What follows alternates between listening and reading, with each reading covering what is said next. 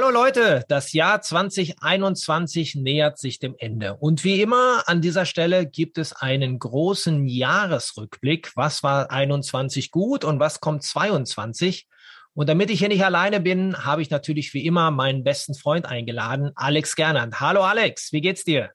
Uwe, ich grüße dich. Der Situation entsprechend okay. Ja, wir haben uns ja wirklich das ganze Jahr nicht gesehen. Da gab es so viele Faktoren, äh, die dazwischen kamen, aber jetzt ist das Jahr um. Wir haben uns vor einem genau einem Jahr saßt du hier neben mir und wir haben die große Silvestergala gemeinsam moderiert. Diesmal ist es etwas separiert. Ich in Frankfurt und du in München. So sieht's aus, aber wir versuchen dieselbe Qualität abzuliefern. Selbstverständlich. Es gab auch schon einige Nachfragen, muss ich sagen. Deswegen lass uns mal ein bisschen anstrengen, dass wir auch hier was ordentliches abliefern. Ja, ja, 2021, wie war es für dich? Ja, wie für jeden natürlich kein super prickelndes Jahr. Am meisten gehen natürlich die Konzerte ab und die Festivals, ja. Ähm, neue Tonträger gibt es natürlich regelmäßig. Ähm, da fiel mir besonders die Iron Maiden auf, ja, die positiv überrascht hat. Ähm, ansonsten hatte ich ein paar interessante Interviews, gar nicht mal so schwerpunktmäßig Metal. Äh, außer natürlich KK Downing, den hast du ja auch interviewt ähm, für KK's Breeze. Das war super interessant. Den habe ich für Good Times interviewt. Dann hatte ich Tom Jones, äh, zwei Kultfiguren, Tom Jones, den Tiger und den Knight Rider David Hasselhoff für den Spiegel online und äh, Dave Grohl von den Foo Fighters. Der war auch super, so wie man ihn sich vorstellt quasi, ja. Und dann hatte ich äh, das war ja das große Jahr von Freddie Mercury, in Anführungszeichen. Äh, der hatte seinen 75. Gebur hätte seinen 75. Geburtstag gehabt und es war der 30. Todestag. Und dazu habe ich für Classic Rock äh, Minky Reichhardt interviewt. Das ist die Tochter von Barbara Valentin, der Schauspielerin, die ja die Busenfreundin im wahrsten Sinne des Wortes von Freddie in München war. Und die hat mir tolle Sachen erzählt, wie Freddy bei ihnen zu Hause war, wie er ihre Mutter besucht hat, sie da damals als Schulmädchen noch am Start war, er ihr manchmal zehn oder manchmal hundert Mark zugesteckt hat zum Ausgehen, wie sie Tage und Nächte durchgefeiert haben, die Vorhänge zugezogen haben in der Wohnung, dass man am Schluss nicht mehr wusste, ist jetzt sieben Uhr abends oder sieben Uhr morgens, ja, und äh, ähm, also interessanteste Sachen. Das war echt ein Highlight. Äh, denn Freddy ist ja nach wie vor unvergessen und einer der größten. Ja, das stimmt. Rund um seinen äh, Todestag ähm, gab es ja dann auch diverse Dokumentationen und ich habe die eine gesehen, die tatsächlich sich auch mit dem Leben von Freddy in München beschäftigt, wie sie wie Queen da früher aufgenommen hat im Music Studio ähm, und er dann quasi sich nach und nach dort abgeseilt hat, weil er eben äh, ja, ich sag mal, sich in England auch nicht mehr so richtig sicher gefühlt hat als äh, Homosexueller und hat sich da in München in der Szene so richtig äh, ja, reingearbeitet und das muss ihm wohl sehr gut gefallen haben. Da waren, wurden ja auch äh, Gastronomen gezeigt, die in München da waren. Zu der Zeit ja. warst du ja noch nicht da, oder? Da war ich noch nicht da und ich muss ja zu meiner Schande gestehen, ähm, dass ich Freddy nie live erlebt habe, im Gegensatz zu dir, ich weiß. Echt? Äh, krass. Ja, das war also Queen waren 86, äh, ja zuletzt auf Tour mit Freddy und damals war für mich die Frage kohletechnisch, ja, gehe ich zu Deep Purple Open Air oder zum Queen Open Air? Und ich habe mich damals für Deep Purple unter, äh, entschieden, weil die Perfect Strangers ja eine meiner absoluten Lieblingsplatten war und das Geld hat nicht für beide gereicht, ja. So war das damals, ja. Und ähm, ich habe aber, was München betrifft, auch den Hannes Rossacher Interview, das ist der Videoregisseur von Queen gewesen, zusammen mit seinem Partner Rudi, Rudi Dollezahl, die beiden Wiener äh, Filmemacher. Und der hat mir dann auch erzählt, äh, wie sie also auch in, in München angefangen haben, ja, äh, im Studio, äh, im Musicland Studio, was hier um die Ecke ist übrigens, ja, bei mir, äh, was es auch schon lange nicht mehr gibt. Äh, und da haben die also im Keller angefangen am Album äh, Kind of Magic äh, zu arbeiten. Und die haben damals äh, angefangen mit Riffs, ja, und die Inspiration war Start Me Up von den Rolling Stones. Und das war dann äh, quasi Hammer to Fall. Äh, und die haben dann mitgefilmt, dieses Making-of quasi. Und daraus wurde dann eine große Freundschaft und tolle Zusammenarbeit, dass die dann jeden Videoclip bis ganz zum Schluss gedreht haben. Ach, der Freddy, ja, ich habe ihn ja wirklich dreimal gesehen. Äh, in der, zweimal in der Westfalenhalle, 82 und 84 und dann 86 in Köln im Stadion mit, mit Gary Moore, Level 42 und ich glaube, ja. Marillion war noch mit dabei. Das waren mhm. tatsächlich Erlebnisse, wo ich nie gedacht hätte, dass mich das so nachträglich dann auch noch so prägt. Ja. Ja, für mich war das Jahr ähm, ja natürlich auch irgendwie durchwachsen, aber ich will jetzt gar nicht so, sag ich mal, mich auf die negativen Sachen fokussieren, sondern ja. ich habe ein paar positive Erlebnisse gehabt. Sagen wir mal, die Alben, die mir gut gefallen haben, waren auch Gäste, die ich ähm, im, im, Podcast irgendwie hatte. Das waren einmal Dirty Honey aus LA, für mich eine der Entdeckungen des Jahres. Äh, bluesiger äh, Hardrock, so im Stil der Black Crows oder Rival Sons, mit einem super geilen Sänger, war ein sehr, sehr lustiges Interview bei mir im Podcast. Dann völlig überraschend, den kannte ich überhaupt nicht, aber ich habe mich so reingehört und es war so mit das meistgehörteste Album für mich im Jahr. Äh, Robert Finlay, ein blinder Blues-Sänger aus Louisiana, auch schon ein bisschen älter, der entdeckt und produziert wurde von den Black Keys. Ähm, mhm. geiles Interview, muss ich sagen, sehr bewegend eigentlich. Ja, der hat dann von seiner Kindheit erzählt, wie er als Farmerssohn ähm, auf den Feldern gearbeitet hat und ähm, eines der jüngsten Kinder einer Riesenfamilie war. Also das war wirklich ein bewegendes Interview. Da habe ich heute noch Gänsehaut, aber das Album fand ich super. Ist halt kein Metal, sondern traditionellerer Blues, aber fand ich sehr gut. Dann KK, den habe ich halt auch gehabt. Ähm, ja. Bei mir als Gast. Ähm, das Album hat mir wirklich gut gefallen. Es war ja irgendwie so eine Mischung aus äh, Defenders of the Faith und Painkiller, allerdings ohne den Umweg von Turbo, äh, sondern es war richtig äh, straight. Hat mir ja. sehr, sehr gut gefallen, das Album. Auch vor allen Dingen der Song Return of the Sentinel, dieses fast zehn Minuten Stück, fand ich sensationell. Mhm. Und was mir auch noch gut gefallen hat, auch den hatte ich im Podcast, ähm, war Buckcherry, Hellbound. Josh Todd, der, der im Tourbus saß und äh, mit mir über das Tennisspielen gesprochen hat. Das war auch irgendwie ziemlich geil. Geiler Typ, irgendwie seit über 20 Jahren, trinkt kein Alkohol, dafür tätowiert er sich, glaube ich, jeden Tag. Der ist von oben bis unten zugehackt. Aber war ein, auch ein mega Interview und ähm, ja, der wollte eigentlich jetzt auch, sagen wir mal, auf Tournee kommen.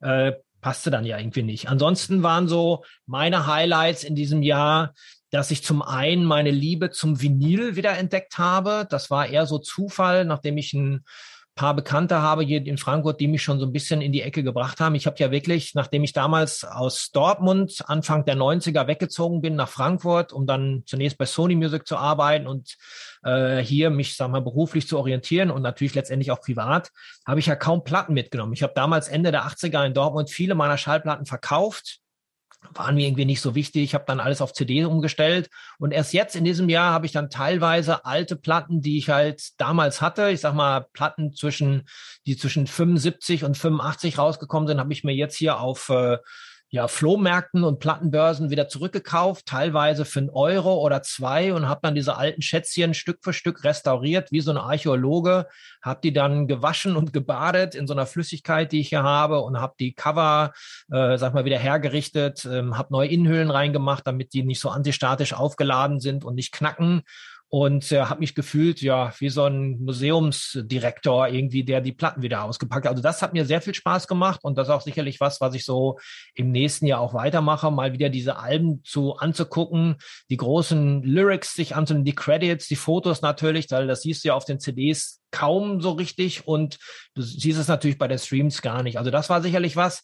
Mhm. Dann durch den Podcast, der ja letztendlich immer noch so ein bisschen Hobby ist, ja, ähm, habe ich es aber trotzdem geschafft, über befreundete Promotion-Agenturen und die Labels tatsächlich in die Wohnzimmer meiner Heroes zu kommen, die ich teilweise seit 40 Jahren gut finde, eben bei KK Downing, bei Michael Sadler von Saga, bei hm. Steve Lukather war ich sozusagen zu Hause virtuell Gast und, und das war richtig geil, Robin Sender von Cheap Trick. Also das hat auch Spaß gemacht, mit dem zu quatschen.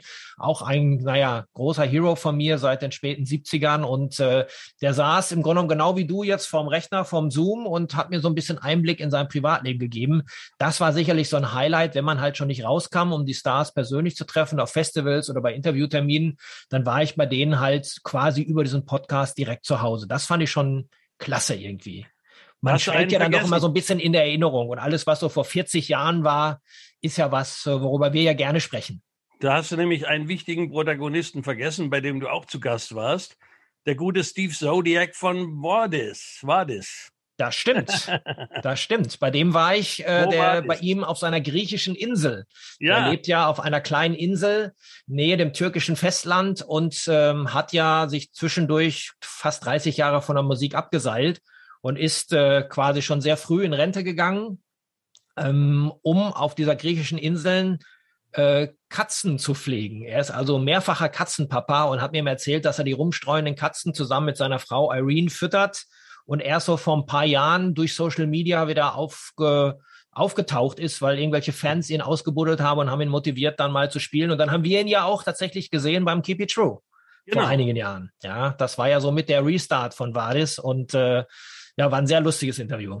Und das ist natürlich der perfekte Übergang. 40 äh, Jahre, da erinnern wir uns ans Jahr 1981. Da waren wir ja mitten dabei als junge Headbanger das war noch vor Rockhard und vor Shock Power, die ja beide 83 starteten, aber 81 waren wir Gott sei Dank schon mittendrin als 15-Jährige und äh, oder 16-Jährige in deinem Fall. Mhm. Ähm, und da habe ich mal aufgelistet, was dieses Jahr alles Jubiläum hatte an, an geilen Scheiben. Also das Jahr ist ja fast nicht zu toppen. Ne? Ähm, Black Sabbath Mob Rules, Ozzy Diary of a Madman, Riot Fire Down Under, dann die ganze New Wave of British Heavy Metal. Iron Maiden Killers, Tigers of Pentang, Spellbound und Crazy Nights. Saxons, Strong Arm of the Law und Denim and Leather. Unvorstellbar, dass die beide damals zwei Platten in einem Jahr gemacht haben. Judas Priest, Point of Entry, Def Leppard, High and Dry, Kulturschock, Venom, Welcome to Hell, auch von Need Records, Raven, Rock Until You Drop, also wirklich bahnbrechende Alben. No Sleep Till Hammersmith von Motorhead, Girl School Hit and Run, unsere Lieblings-Girl Group, würde ich mal sagen. Holocaust, The Nightcomers, Praying Mantis, Time Tells No Lies, Samson Shock Tactics und dazu Loudness, Birthday Eve, The Rods, das Debüt, Picture, das Debüt, Rose Tattoo, Assault and Battery, Motley Crew, Too Fast for Love, damals ja noch ziemlich heavy unterwegs. YT Earthshaker, Trust, Marché Ugrave und aus dem Hardrock-Bereich, also wirklich unvorstellbar, UFO, Wild Willing and Innocent, Whitesnake, Come and Get It, Rainbow Down to Earth, Van Halen Fair Warning, Triumph Allied Forces, April Wine, Nature of the Beast, MSG 2 und One Night at Budokan und im deutschen Bereich. Die Scorpions hatten ja, waren ja 81 auf Tour mit dem Album ähm, ähm, ähm, Animal Magnetism, aber dafür Accept mit Breaker. Damit begann ja. doch eigentlich der deutsche Metal.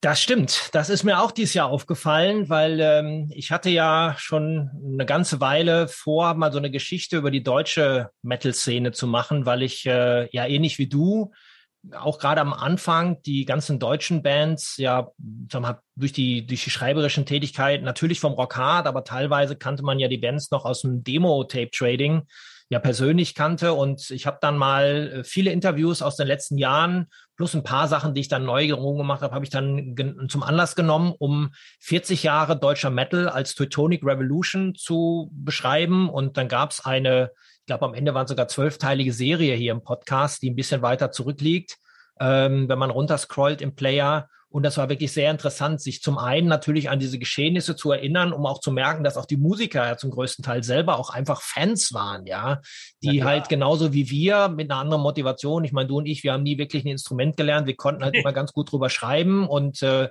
haben mit den Bands, glaube ich, interessante Gespräche geführt, die wir irgendwie festgehalten haben. Aber viele der Künstler sind ja genauso Fans und Nerds wie wir gewesen am Anfang, ob das jetzt Mille war oder Schmier oder oder oder oder. Ja, die Liste ist ja unendlich. Und als du gerade diese Liste vorgelesen hast, auch von den internationalen Bands, da ist mir jetzt nochmal wieder der Schauer äh, runtergelaufen, weil es ist wirklich so, dass diese Bands 81 für uns ja unerreichbar waren. Das waren ja Götter quasi, ja, für mhm. uns. Wir waren Teenager, 15, 16 und hätten uns ja nie vorstellen können, dass wir die alle mal entweder live sehen, was ja dann zum Glück oftmals geklappt hat. Nicht alle, aber die meisten. Aber wir haben fast alle mal persönlich getroffen. Das ist ja das Irre, ja. Also von der ganzen Liste, die du vorhin aufgezählt hast, da gibt's ja nur ganz wenige, die wir nicht irgendwie mal gesehen haben. Viele dann übrigens beim Bang Your Head, ja, ja. Äh, wo wir ja all die Jahre waren, wo ja auch viele der älteren Bands gerne immer spielen.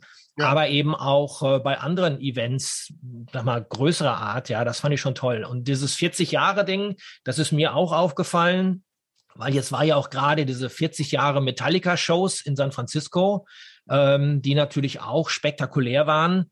Ähm, ja. Mit den beiden Abenden, die ja auf Amazon übertragen wurden. Was heißt Abende? Abende waren ja in San Francisco. Das eine Konzert habe ich mir morgens um 6 Uhr auf Amazon live angeguckt, ja. ja. Das war schon irgendwie irre, das zu sehen. Vor allen Dingen habe ich ja. gewundert, die Amis haben irgendwie gar keine Masken aufgehabt in dieser riesen Chase Arena in San Francisco. Ja. Und ähm, ich habe mir dann nochmal das äh, andere Konzert angeguckt, was ja vorher lief. Das konnte ich nicht live gucken oder habe ich irgendwie verpennt oder weiß ich nicht, wollte ich nicht so früh aufstehen. Und das habe ich mir am selben Abend angeguckt, 40 Jahre Metallica, wie ich kurz danach 40 Jahre Traumschiff mir angeguckt habe. Da gab es auch ein Special und, und eine neue Folge. Also zwei große Hobbys, die mich in den letzten Jahren nach vorne getrieben haben, nämlich Metal und Kreuzfahrten, hatte ich für mich persönlich am zweiten Weihnachtstag an einem Abend. Ja, also ich wollte auch noch kurz was zu Metallica sagen. Also tatsächlich ja im Oktober 81 haben James und Lars in Downey in Los Angeles Metallica gegründet, in der Garage von James Eltern. Und Lars war ja nach Los Angeles gezogen mit seinen Eltern äh, von Dänemark aus. Der war übrigens ja in den 80er, in den, in den 70er Jahren, war der mal kurze Zeit bei Nick Bollettieri in Florida im, im Tenniscamp, ja weil er ja ein sehr äh, hoffnungsvoller, äh, hoffnungsvolles Tennistalent war. Sein Vater Torben hat ja sogar mal in Wimbledon gespielt und äh, hat aber dann gesagt, bei mir im Interview vor ein paar Jahren auch, dass, äh, dass dieses strikte, äh, dieses strikte Training, ja, und du darfst nicht kiffen, du darfst nichts trinken und musst nur trainieren und schwitzen, das war für ihn nichts. Und dann hat er eben die, den Tennis-Racket gegen die Drumsticks eingetauscht und äh, wir haben Metallica ja beide wirklich vom Beginn an, äh, äh, so früh wie es geht, seit dem Demo No Life Till Leather begleitet. Und ich habe auf Facebook gesehen, meine ganzen Brieffreunde, die du ja auch kennst, also Johns, äh, äh hier Bob Nell Baldian, äh, Ron Quintana, Brian Lou, die waren alle vor Ort. Äh, KJ Doughton, äh, der äh, den Metallica Fanclub früher, ganz früher geleitet hat, die haben sich da alle getroffen. Da wären wir natürlich auch gern dabei gewesen in San Francisco ähm, zum 40. Jubiläum. Ähm, aber wir haben es halt aus der Ferne verfolgt, was ja zurzeit äh, Corona-mäßig eben die Norm leider ist. Ja, ähm, aber ich freue mich tierisch und hoffe, dass Metallica nächstes Jahr eben kommen wie geplant. Ne? Ja, und damit kommen wir ja schon fast einen kleinen Ausblick fürs nächste Jahr. Aber vorher kleine Commercial Break. Du hast ein Buch geschrieben, Alex. Ja, ich habe es noch gar nicht erwähnt. Äh, siehst du mal, äh, ich habe äh, jetzt totaler Kulturschock. Äh, Geht um Hair Metal. Ich habe ein Buch geschrieben über Bon Jovi im Klartext Verlag. Das heißt populäre Irrtümer und andere Wahrheiten. Da gibt's, äh, wird also mit Gerüchten aufgeräumt irgendwie. Es ist biografisch, aber nicht streng biografisch. Es sind im Prinzip so 50 Highlight Stories aus der Karriere von Bon Jovi äh, auch warum Richie Sambora nicht mehr dabei ist, wie alles anfing äh, mit den Power Station Studios in New York äh, von Johns äh, Cousin Tony Bon Jovi ähm, und äh, was er heute macht, dass er quasi sehr sozial engagiert ja ist mit seiner John Bon Jovi Soul Foundation. Das finde ich klasse. Da hat er Restaurants gegründet und ähm, da kann man also äh, den Preis des Essens selber bestimmen und wer mehr Kohle hat, zahlt etwas mehr und die, die weniger Kohle haben, die können sogar umsonst essen und äh, können dann aber wahlweise auch mal in der Küche mithelfen. Also ein super Konzept äh, und ähm, also das finde ich klasse, was er da aus seiner Karriere gemacht hat, vom Hair Metal König quasi äh, oder anders formuliert vom Millionär zum Tellerwäscher. Äh, denn äh, er hilft ja tatsächlich auch in der Küche mit und nicht nur, wenn Pressefotografen da sind, ja, sondern der steht da wirklich und hilft abspülen und so weiter. Und der Mann ist mittlerweile 410 Millionen Dollar schwer, ja, äh, damit sogar reicher als Mick Jagger, sein großes Idol, äh, neben Bruce Springsteen. Und das finde ich also Hut ab, ne? Das ist toll. Und ähm, ich wollte aber auch noch, wo wir dabei sind, äh, an die Toten des Jahres, den Toten des Jahres, der Toten oh, ja. des Jahres gedenken. Vergisst man ja leider schnell wieder. Ja, klar. Und da habe ich dann auch recherchieren müssen, weil ich äh, wirklich äh, da keinen wichtigen vergessen wollte. Und äh, wer ist also alles von uns gegangen? Ja, das waren wirklich einige Hochkaräter, ja. Dusty Hill von ZZ Top, Charlie Watts von den Rolling Stones, Alan Lancaster von unserer frühen Lieblingsband Status Quo. Das war ja mit einer der ersten Headbanger-Bands aus England, ja, äh, in den 70er Jahren. Unglaublich, Status Quo wird heute oftmals so ein bisschen vergessen, ne? aber die waren richtig äh, ab die Post. Dann ist gestorben auch Les McCune, der Sänger der Bay City Rollers. Da kann ich gestehen, dass ich als kleiner Bub äh, fasziniert war von dieser Band irgendwie, weil die hatten ja immerhin, die waren zwar so Teenie-Hysterie-mäßig, aber die hatten ja immerhin Instrumente. Es war also keine reine Boygroup, obwohl es halt die, die Roller Mania gab. Ich habe die immer im Bravo verfolgt damals. Da war ich vielleicht acht Jahre alt, also es war noch vor der Rockzeit, ja.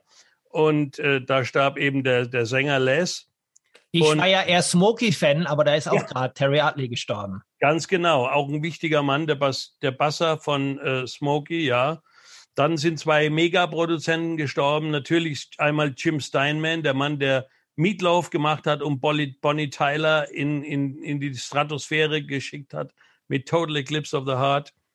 Und Phil Spector, ein älterer Kandidat, der ist im Knast gestorben, der war wegen Mordes verurteilt, hat eine Kellnerin erschossen bei sich zu Hause und der hat immerhin die Beatles ja und die Rolling Stones, äh, die, Entschuldige, äh, die Ramones äh, produziert und die Ronettes und äh, all diese Bands. Ähm, das war also eine absolute Ikone der Produzentenliga. Und im Metal-Bereich äh, ist Mike Howe gestorben von Metal Church, der Sänger, auch nur 55 geworden. Jeff Labar, der Gitarrist von Cinderella. Joey Jordison von Slipknot, der Drummer, und LG Petrov, der Sänger von Entombed.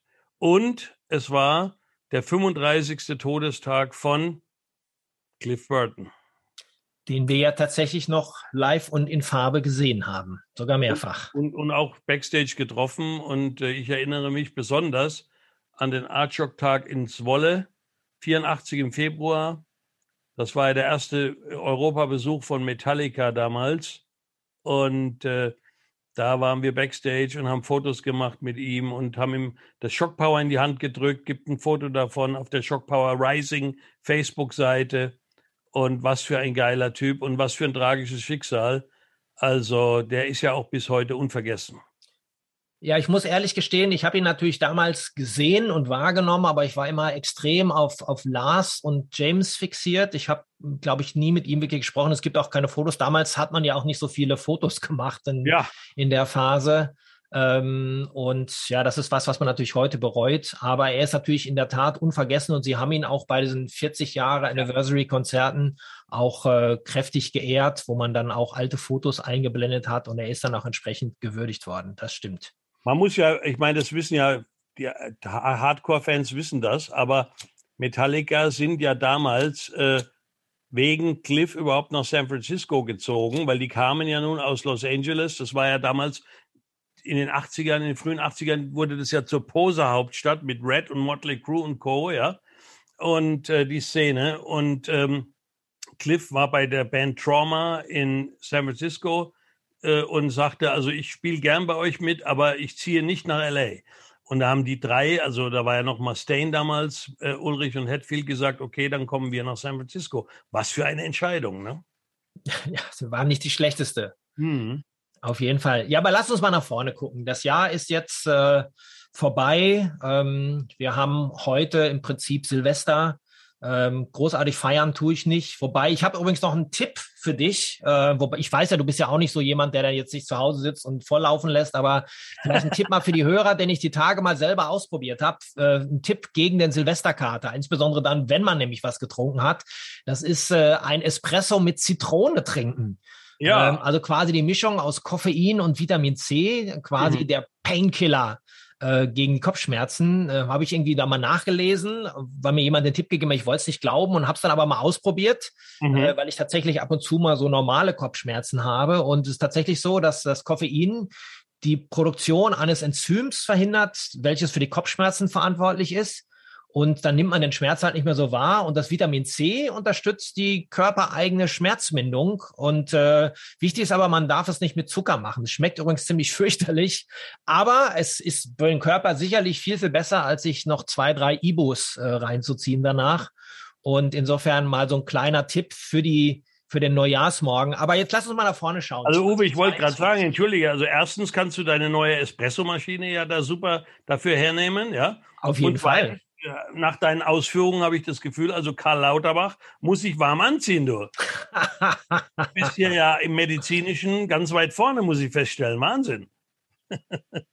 Ja, die Maschine ist ja auch am äh, permanenten Einsatz. Also ich probiere auch jetzt ein paar Rezeptchen aus nochmal obendrauf, aber dieses äh, ja, Cipresso wird es auch genannt, ist was, was ich jetzt mal bei normalen Kopfschmerzen ausprobiert habe. Ich will allerdings äh, quasi die Silvesternacht jetzt nicht so extrem verbringen und äh, probier's halt dann einfach äh, vielleicht bei nächster Gelegenheit. Vielleicht, wenn du mal wieder vorbeikommst und wir einen schönen Bourbon hier trinken. Jawohl, sehr gern. So, 22. Ja, welche Erwartungshaltung? Weiß ich auch noch nicht so richtig. Also ich, ja, ist ja ganz klar. Ne? Also ich hoffe natürlich, dass dieser Virus, dass dieses Virus endlich in den Griff zu kriegen ist, dass wir nicht äh, die vierte, fünfte und sechste Variante noch bekommen äh, und ähm, uns immer weiter boostern müssen. Ja, irgendwann muss es auch mal gut sein, hoffe ich.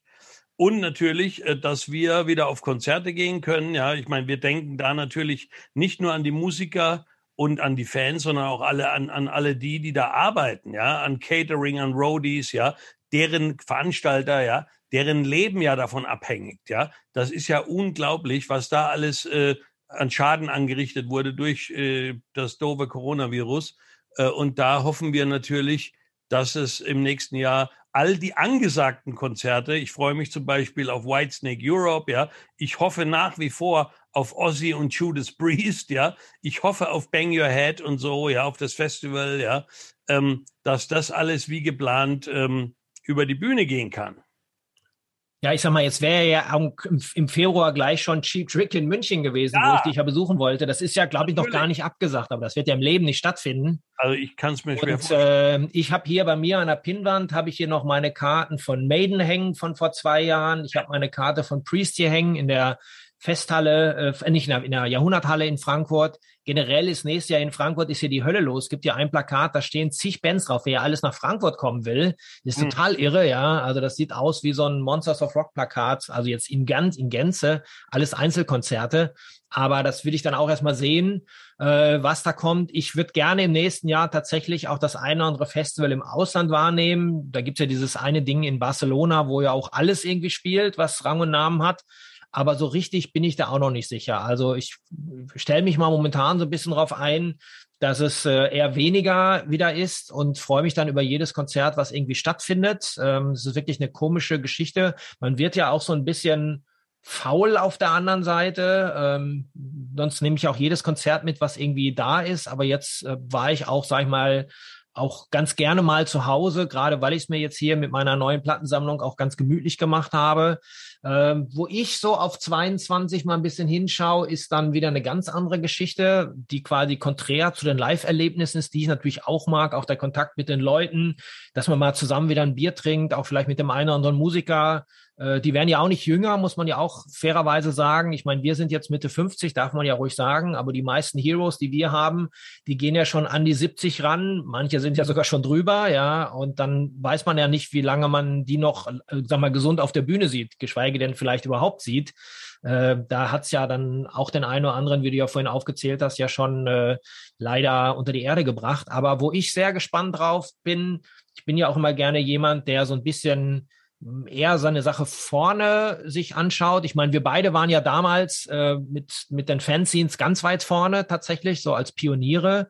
Und ich habe so gerade in den letzten Jahren habe ich gerne mal Sachen immer so am Anfang gemacht, also quasi wieder mal so eine Art Pionierarbeit. Und ich habe heute mal was gehört in dem Zusammenhang, den ich gleich noch sage, dass man Leute, die so ja, ich sag mal, eine Sache so am Anfang gleich mal mit vollem Risiko reingehen, dass man die Original Gangsters nennt. Das hört sich irgendwie cool an, der Begriff OGs, den kannte ich vorher nicht, den Begriff. Na, der kommt ähm, eigentlich aus dem Hip-Hop, ne? Aber ja, ähm, ja wahrscheinlich, ja, ja. da passt ja auch besser hin, aber man nennt es eben auch in, sag mal, im Business-Bereich. Ich kannte das eher so im Marketingstudium als Early Adopters, also die, die quasi OG. so so mit am Anfang dabei sind. Aber da gibt es halt was, was ich irgendwie faszinierend finde. Und da werde ich mich halt ein bisschen austoben. Das ist dieser Bereich der NFTs. Also mhm. das steht für Non-Fungible Token. Im Grunde genommen ist es ähm, ja, Kryptokunst äh, auf der Blockchain und die Blockchain ist so die dezentrale Form des, des neuen Internets. Bisher war das tatsächlich eher was so für die Nerds, ähm, so das, was wir vor 40 Jahren im Metal waren, was du vorhin so erzählt hast, aber das ganze Thema wird jetzt mehr und mehr zum Mainstream. Und im Grunde musst du dir so vorstellen, dass diese NFTs ein kryptografischer Schlüssel sind, um eine Datei, das könnte jetzt Musik, Video oder Text sein oder auch ein Bild mit einem Eigentumszertifikat zu versehen. Das heißt, dir gehört tatsächlich dieses Bild. Es ist nicht einfach nur so eine Kopie aus dem Netz, sondern dir gehört's und dann das Ganze ist sogar öffentlich einsehbar auf einem Verzeichnis dieser sogenannten Blockchain. Mhm. Und jedes dieser NFTs kann sogar noch nicht mal kopiert werden. Also jedes Ding ist einzigartig. Das hört sich jetzt erstmal total irre an. Da gibt's auch Beispiele, die würde ich hier gar nicht aufführen wollen, weil das würde die Leute tatsächlich zu sehr verwirren.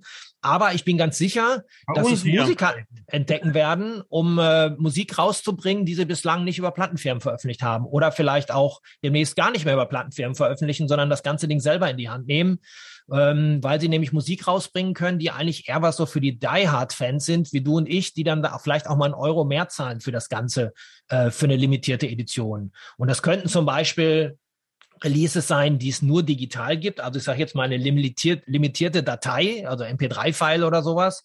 Oder auch das Ganze verknüpft mit einem physischen Produkt, dass du dir quasi so eine Datei, so, ein, so einen Schlüssel kaufst und du kriegst dann das physische Produkt, was es dann aber vielleicht nur 50 oder 100 Mal gibt, nach Hause geschickt wird. Und ähm, ich sag mal, das hört sich jetzt für viele Leute sicherlich ein bisschen unwirklich an, aber stell dir mal vor, wir haben ja vor 40 Jahren, haben du und ich die ganzen Demos gesammelt. Du hast ja, glaube ich, noch einige. Ich ja. habe die meisten ja tatsächlich dann hinterher verkauft.